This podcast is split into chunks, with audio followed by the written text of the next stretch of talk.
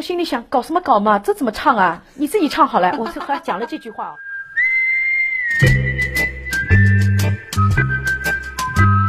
欢迎收听微微的抓马，聆听戏剧人的私房故事，散场后的精彩生活。我是爱聊天的微微。今天的抓马，我拜访了一位仰慕很久的嘉宾。小的时候，我经常会在电视里看到他，当时我就觉得他唱歌怎么那么好听哦，原来还可以这么唱歌啊！后来我才知道，这叫美声唱法。这个人他简直就是我的女神啊！那他是谁呢？就是著名的女高音歌唱家黄英。所以当我知道黄老师三月五号要在东艺开独唱音乐会的时候，我就赶紧联系了他，想要找个机会跟他聊聊天。有很多他身边的朋友一提到黄英都会说：“啊，他真的运气太好了。”你知道他的起点有多高吗？嗯，这我就很好奇了，这个起点到底是有多高呢？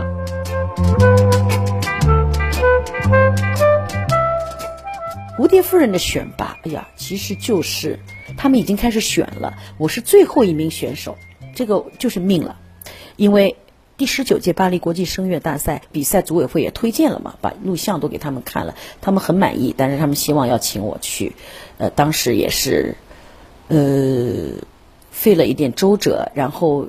我们的中国的文化部的这个文化处啊，是非常的支持的，而且有有位老师还是在周末的时候，就是骑着自行车在北京帮我去呃申请因公签证，然后再寄到上海，我才走的，不像现在那么容易的，呃更艰难一点。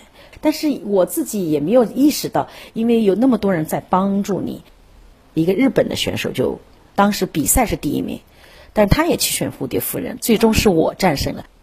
你看上去日本人更合适吧？而且他已经在巴黎好像工作生活五年了，在巴士底歌剧院已经在唱角色了，那很厉害的。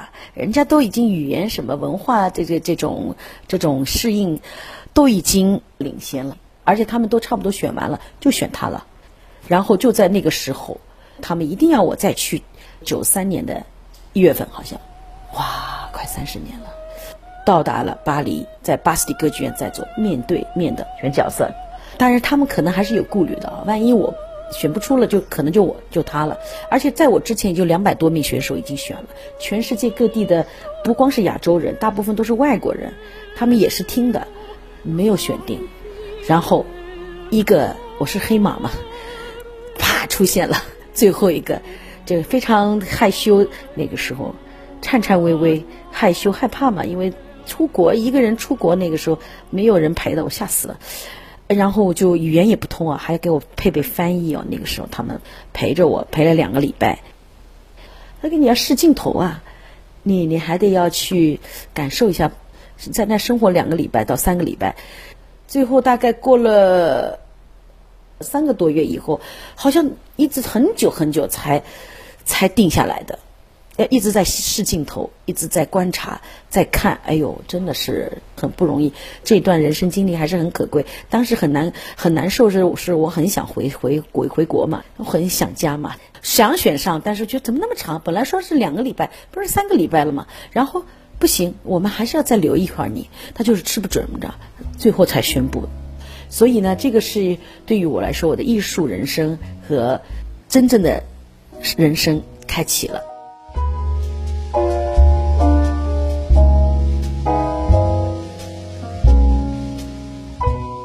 在跟我的女神聊天之前，微微当然也是做了一些功课的。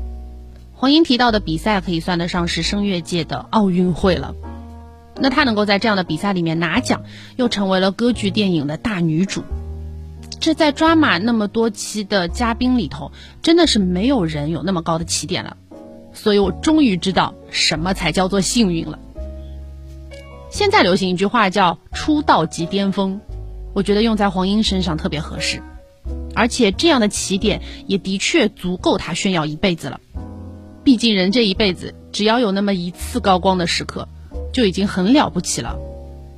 那他接下来是不是就可以直接躺平了，等着各种歌剧来邀请他演出就可以了呀？黄英说：“当然不可以啊，因为他心里还有一个梦想。”我们都说梦想总是要有的嘛，万一就实现了呢？而黄英的梦想就是希望他自己有一天能够登上大都会歌剧院的舞台。我想这应该是很多唱歌剧的人都有的一个梦想吧。所以黄英还需要继续努力，尤其他学习的呢是西方的艺术，除了要在台上会演会唱之外，还得要多了解和我们中国文化完全不同的西方文化。所以他还特意去意大利学纯正的意大利语，因为意大利是歌剧的故乡嘛，让自己走进歌剧的诞生地，学他们说话，看他们平时的日常生活，才能够让黄英在舞台上面把那些外国人的角色演得更加的自然，更加的像样。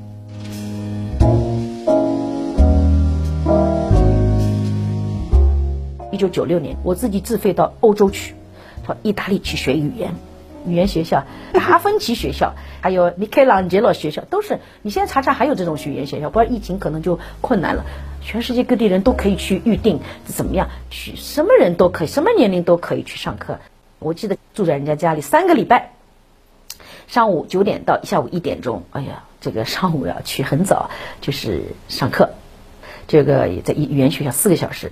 夏天嘛，这种拉丁区的人都是，就是要下午睡觉。好，到三四点钟的时候，店又开了。哎，这个好像觉得时间很长，你当中可以都安静的，大家都关门让你休息。然后，哎，休息完了以后去博物馆，四点钟开到八点结束。另外，这个时间非常长，因为它日照也很长啊什么的，就好像你很丰富，你可以做很多事情。所以我就是就像海绵吸水一样啊，然后自费去学习，也不是很贵那个时候。后来又去了一次。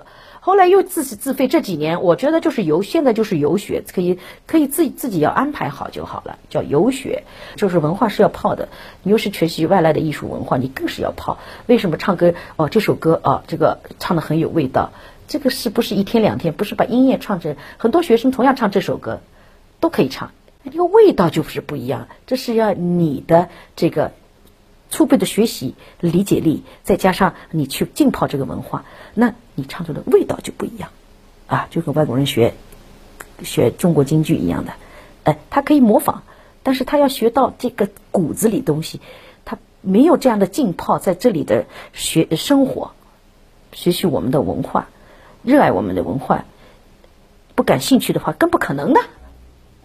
比如说我早上起来，哎，我以前说啊，Buongiorno，你好，然后去去了意大利，你早上起来下面去喝杯咖啡，你就要去跟 Buongiorno，Signorina，你好，小姐，哎，好，你好，你也跟他叫 Buongiorno，这就是语言老师，你就跟他家学，哎，就练习。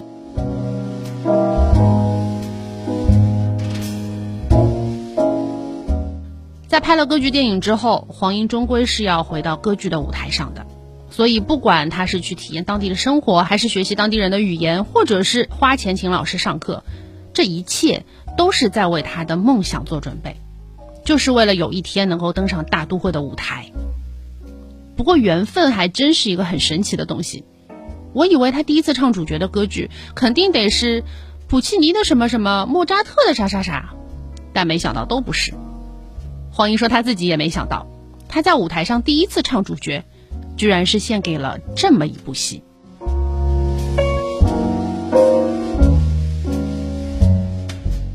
那时候，呃，我们呃很有意思。谭盾老师呢，当时就是正好在写这样一部以中国传统戏曲改编的这个剧本的一个《牡丹亭》，用这个美声唱法啊，中西结合的方式，有美声唱法，有昆曲演唱。还有话剧的演出，非常的有意思啊！歌剧后来做成了就四个小时。我当时呢，其实是 一开始还有一点嗯呃顾虑的。我们学习传统古典歌剧的演唱方式的，而且歌剧嘛，对吧？也是大线条的那种东西啊，要我来唱这些歌，哎呀，太难了！而且他呢要求就是每一个演员就把这个乐器啊，确实是乐器啊。就是当时这个概念对我来说，这个声乐就是一个，这个你的嗓子就是一个乐器，是我的一个乐器。那我可以理解啊，现在我完全理解。而当时你要做到我要做到的什么，包括一些泛音，呃，包括呼麦，哎，他也要求去做到。那我说，你开玩笑嘛？这个我是传统的这个这个音乐学院出来的，哎呦，我心里想，搞什么搞嘛？这怎么唱啊？你自己唱好了。我是和他讲了这句话哦，我很难为情现在讲。我当时因为我这个就是性情中人嘛，就演了一部歌剧的电影，也没在舞台上滚打过，都没演过的时候，居然来了一部第一部歌剧是这个，一个年轻的歌唱演员、歌唱家，自我感觉良好嘛，明星这样像那个灰姑娘一样，突然之间，啪，全世界这个明星闪亮了，然后啊，你让我来尝试这个。啊，当时是有这种呃态度的一种表现。我有一个顾虑，就是怕嗓子唱坏，这倒是真的。因为现代作品啊，你知道，作曲家把你的声音确实，他是他是要要乐器化的，用到极致，那你怎么用，对吧？你像唱他的一种呃，就是嗯，就是嗯这种，你用那个唱法，但是他写的是很很具体的一个音音，我现在知道了，不用唱具体的音。就是那种感觉，那可能中国人就会有这种自然而然在我们骨子里，从小耳濡目染，就是就会听到京剧、昆曲的这个曲调风格是什么样子。所以作为中国人，这一点是非常的自信，也是非常得心应手运用进去了。这都是尝试，但其实从呃从不理解是吧，到理解，到了解，再到一个适应的一个完全接受。在完全投入展现的一个过程，花了大概有整整一年，至少一年的哦。当然，做一部歌剧，它是世界首演，首演的歌剧跟别的不像莫扎特一部歌剧啊，来谱子本来现成的，人家多少人都唱过的，这几百年的两三百两百年多 两百多年的这部歌剧，大部分歌唱演员其实都唱过，女高音都唱过莫扎特这些角色啊。但是像这种是崭新的，是要尝试的，所以你要有一颗奉献的心。当然做了很多功课，《牡丹亭》的书也托国内的这个同学们帮我寄到美国，也读了一下，然后有机会又看了一下《牡昆曲》的《牡丹亭》，再一次的重新学习了我们中国传统的文化艺术。那作为中国人更应该如此。那所以他当时我是花了很多的时间和精力，呃，抛开其他都没有。呃，你要知道，作为演员来说，没有其他的工作，你那用。放下来是很不容易的，我们就是靠这个生活的，你知道吗？但是就是全全部是集中精力，一步又一步在跟着他们排练。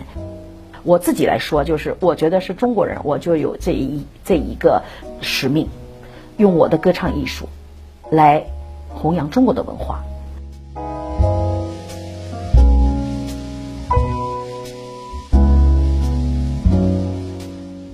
黄英清楚的知道，光凭《牡丹亭》这样的作品是不能够让他在歌剧界站稳脚跟的。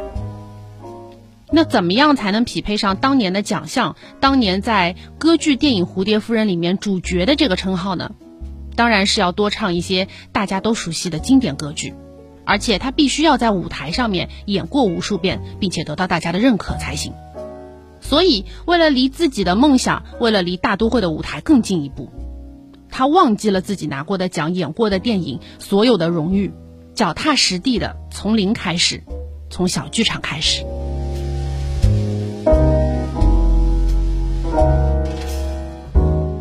我觉得演年轻演员就应该在小歌剧院里面锻炼，不要在过早的在聚光灯下嘛，否则要见光死的，对吧？我第一部歌剧在美国的这个《费加罗婚礼》，第一部歌剧在美国的奥马哈。当时演那个女高音当中最长的一个角色叫苏珊娜，虽然叫费加罗的婚礼，因为她跟苏珊娜结婚，其实也是苏珊娜的婚礼，所以她非常非常忙碌在台上，就像中国戏曲当中的呃这个有一个戏里面是红娘这个角色，既要唱独唱，又要唱二重唱、三重唱、五重唱、六重唱，还要跳一些宫廷舞，很多最难的是宣叙调。就是那么多人的时候，你又要唱太难了。我刚才讲又要宣叙调，要这我难死了，不行了，头炸了都啊！不该踩人家的脚的时候踩人家的脚，人家抱你起来的时候怎么样？哎呦，这个他们对我很有意见，以为我第一次说对不起，第二次再说对不起，人家以为你是有意的。就是其实我不是有意的，我真的是呃呃经验不足嘛，确实是。所以人家觉得你从哪里来的了？你怎么会来演我们的戏？我们都是茱莉亚毕业的啊，我们都是怎么样？肯定是这么认为的嘛。我们都是经过专专业训练。哎，你呢？你怎么会拍还拍一个电影呢？肯定没这么说，肯定是这么想的。根本你只能慢慢的自己自己不断的在专业上努力呀，呃，花时间又要花金钱去学呀。我没在学校学，但是我跟的都是学校的这些学校的老师，你可以上私课啊，在那边还代表呃亚洲人、中国人，你唱的意大利歌剧，一天一天里导演也会，有些导演，呃，还真的是个别的，还真问你呢，你这个你这句什么意？这个字什么意思？他就他有意考考你啊，所以要自对自查的，都要查清楚，要很清楚。查好了字以后，你自己在背的时候，你就会理解很快、很深刻。这个就是要复习，哪怕老的歌剧你演过《费加罗婚礼》，我要再演，我还重新再学习。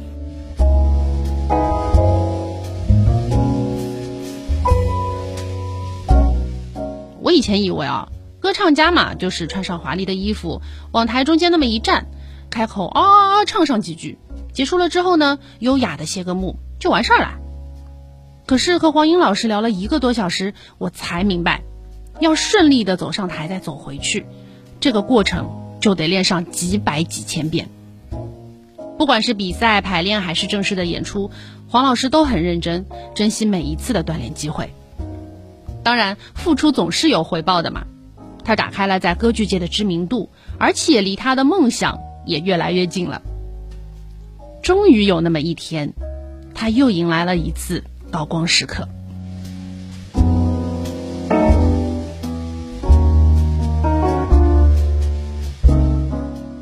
因为大都会歌剧院啊，这是我们有一个俗语说哦，it's mat calling，就是一般我们同事之间的开玩笑，就是哎呦，大都会来电话了，是这个意思啊。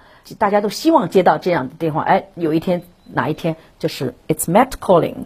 你好，怎么怎么？但大家就老老老希望这样啊！演员、歌剧演员的最终的一个目标，都是能够站在像大都会歌剧院这样的世界一流的歌剧舞舞台上。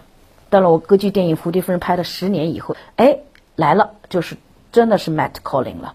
大都会歌剧院的这 Peter Gelb 现在也是他们的这个。总经理了，当时呢巧得很，因为他一开始他是在 Sony 做负责的总裁嘛，所以 Sony 公司的总裁录音公司是他跟我签的合同，所以他对我是了解的，他知道我的，就正好有这个角色是一个亚洲人，当时很累嘛，也有录唱片，我记得那时候 Sony 公司还在录唱片，很累很累，还要回。那时候正好要回上海，然后当中抽了一段时间，就是抽了一天，然后是正好是大都会就打电话过来，人家总经理直接打电话，哎，这个是事实，很牛的。他就会问我，他说现在有这样子个面试，人家也要认识你也得公平啊，你不能说你认识你就给你了。然后说你明天能来唱吗？下午，我说哎呦，我的嗓子不行，我刚录完音，很很很很很累，而且怎么样？他他就问你啊，他就是那你明天下午能来吗？只有下午。然后我。就是说，这个时候你要把握住命运的安排。我说可以的，我可以来的。唱完了以后，这都很快的。晚上八点多，祝贺你，你得到了这个角色。其实有很不少，有大概有几个演员被看好的，就是大概有五六个人。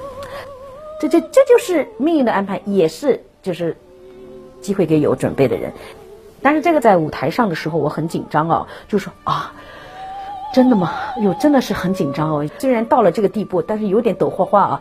然后彩排的时候，我记得我发挥的不是很好。然后有一天，嗯嗯，彩排嘛要试的，整个舞台太大，我吓死了，四千个位置，是我那个小小的一个一米六十的幽灵的这个小女高音，哎呀，吓死我了。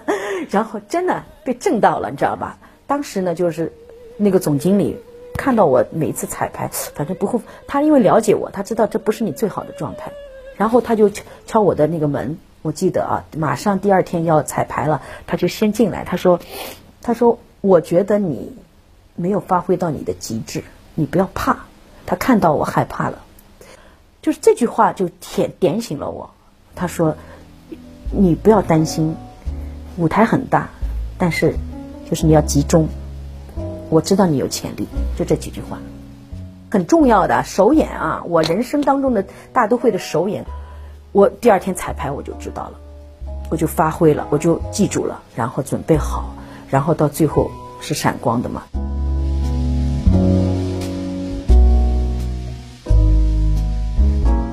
从歌剧电影《蝴蝶夫人》到第一次登上大都会的舞台，黄英整整是用了十年的时间。如果是我的话，当我站在那个台上，当大幕缓缓的拉开，灯光打在了我的身上，我肯定特别的激动，甚至会手脚冰冷，浑身发抖。哎，不知道黄老师当时是什么感受？不过我猜，当他面对着台下这四千名观众的时候，脑海里面肯定有很多的闪回，那些他为了自己的梦想努力奋斗的瞬间。后来他也是陆续在大都会演了不少的歌剧，大都会的电话也经常可以在他手机的通话记录里面看到了。哎，但是有一次，当他再次接起这个 Matt Calling 的时候，他开心到飞起了，因为在大都会的走廊里马上要布置一面照片墙，而他自己也没有想到，有一天他的照片居然要和那些偶像们挂在一起了。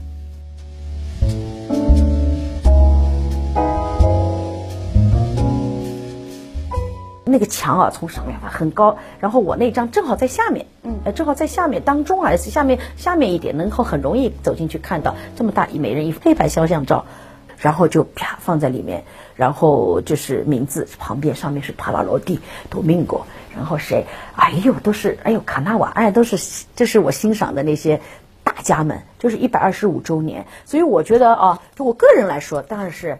成就感应该是满满的啊，但是我当然没有觉得很呃是骄傲了，自豪只是自豪。我说是没有自满啊，我就是说这艺无止境，学无止境。我觉得对我这这这么多年来的这种这种执着的追求、努力和奉献，我觉得也是分不开的。我现在的阶段就是说，我是我个人成功了，但是我还不算太老。我还认为我心态还是很年轻，那我很幸运，我现在是一个老师、教师、教授。那么我现在把我的丰富的舞台经验、我的是演唱这个美声唱法的这个审美理念啊，学到的这些技术，还有我可以呃临场现场，我每次都做示范，这个都是非常呃宝贵的这种财富，你要回馈于社会的。我们来培养下一代的中国的年轻的有才华的歌唱家。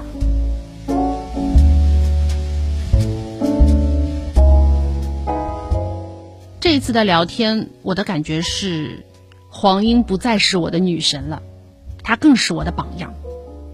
当然，她不是什么奥运冠军，也不是什么某个领域的科学家，但是他为了自己的事业，为了能够早日实现他心中的那个梦想。愿意付出所有的时间、精力、汗水、金钱等等等等，就是努力去提升自己，让自己配得上那些名气，配得上那些荣誉。这么多年过去了，现在的黄老师呢，把更多的工作重心放在了中国作品的演唱，还有对学生的教学上。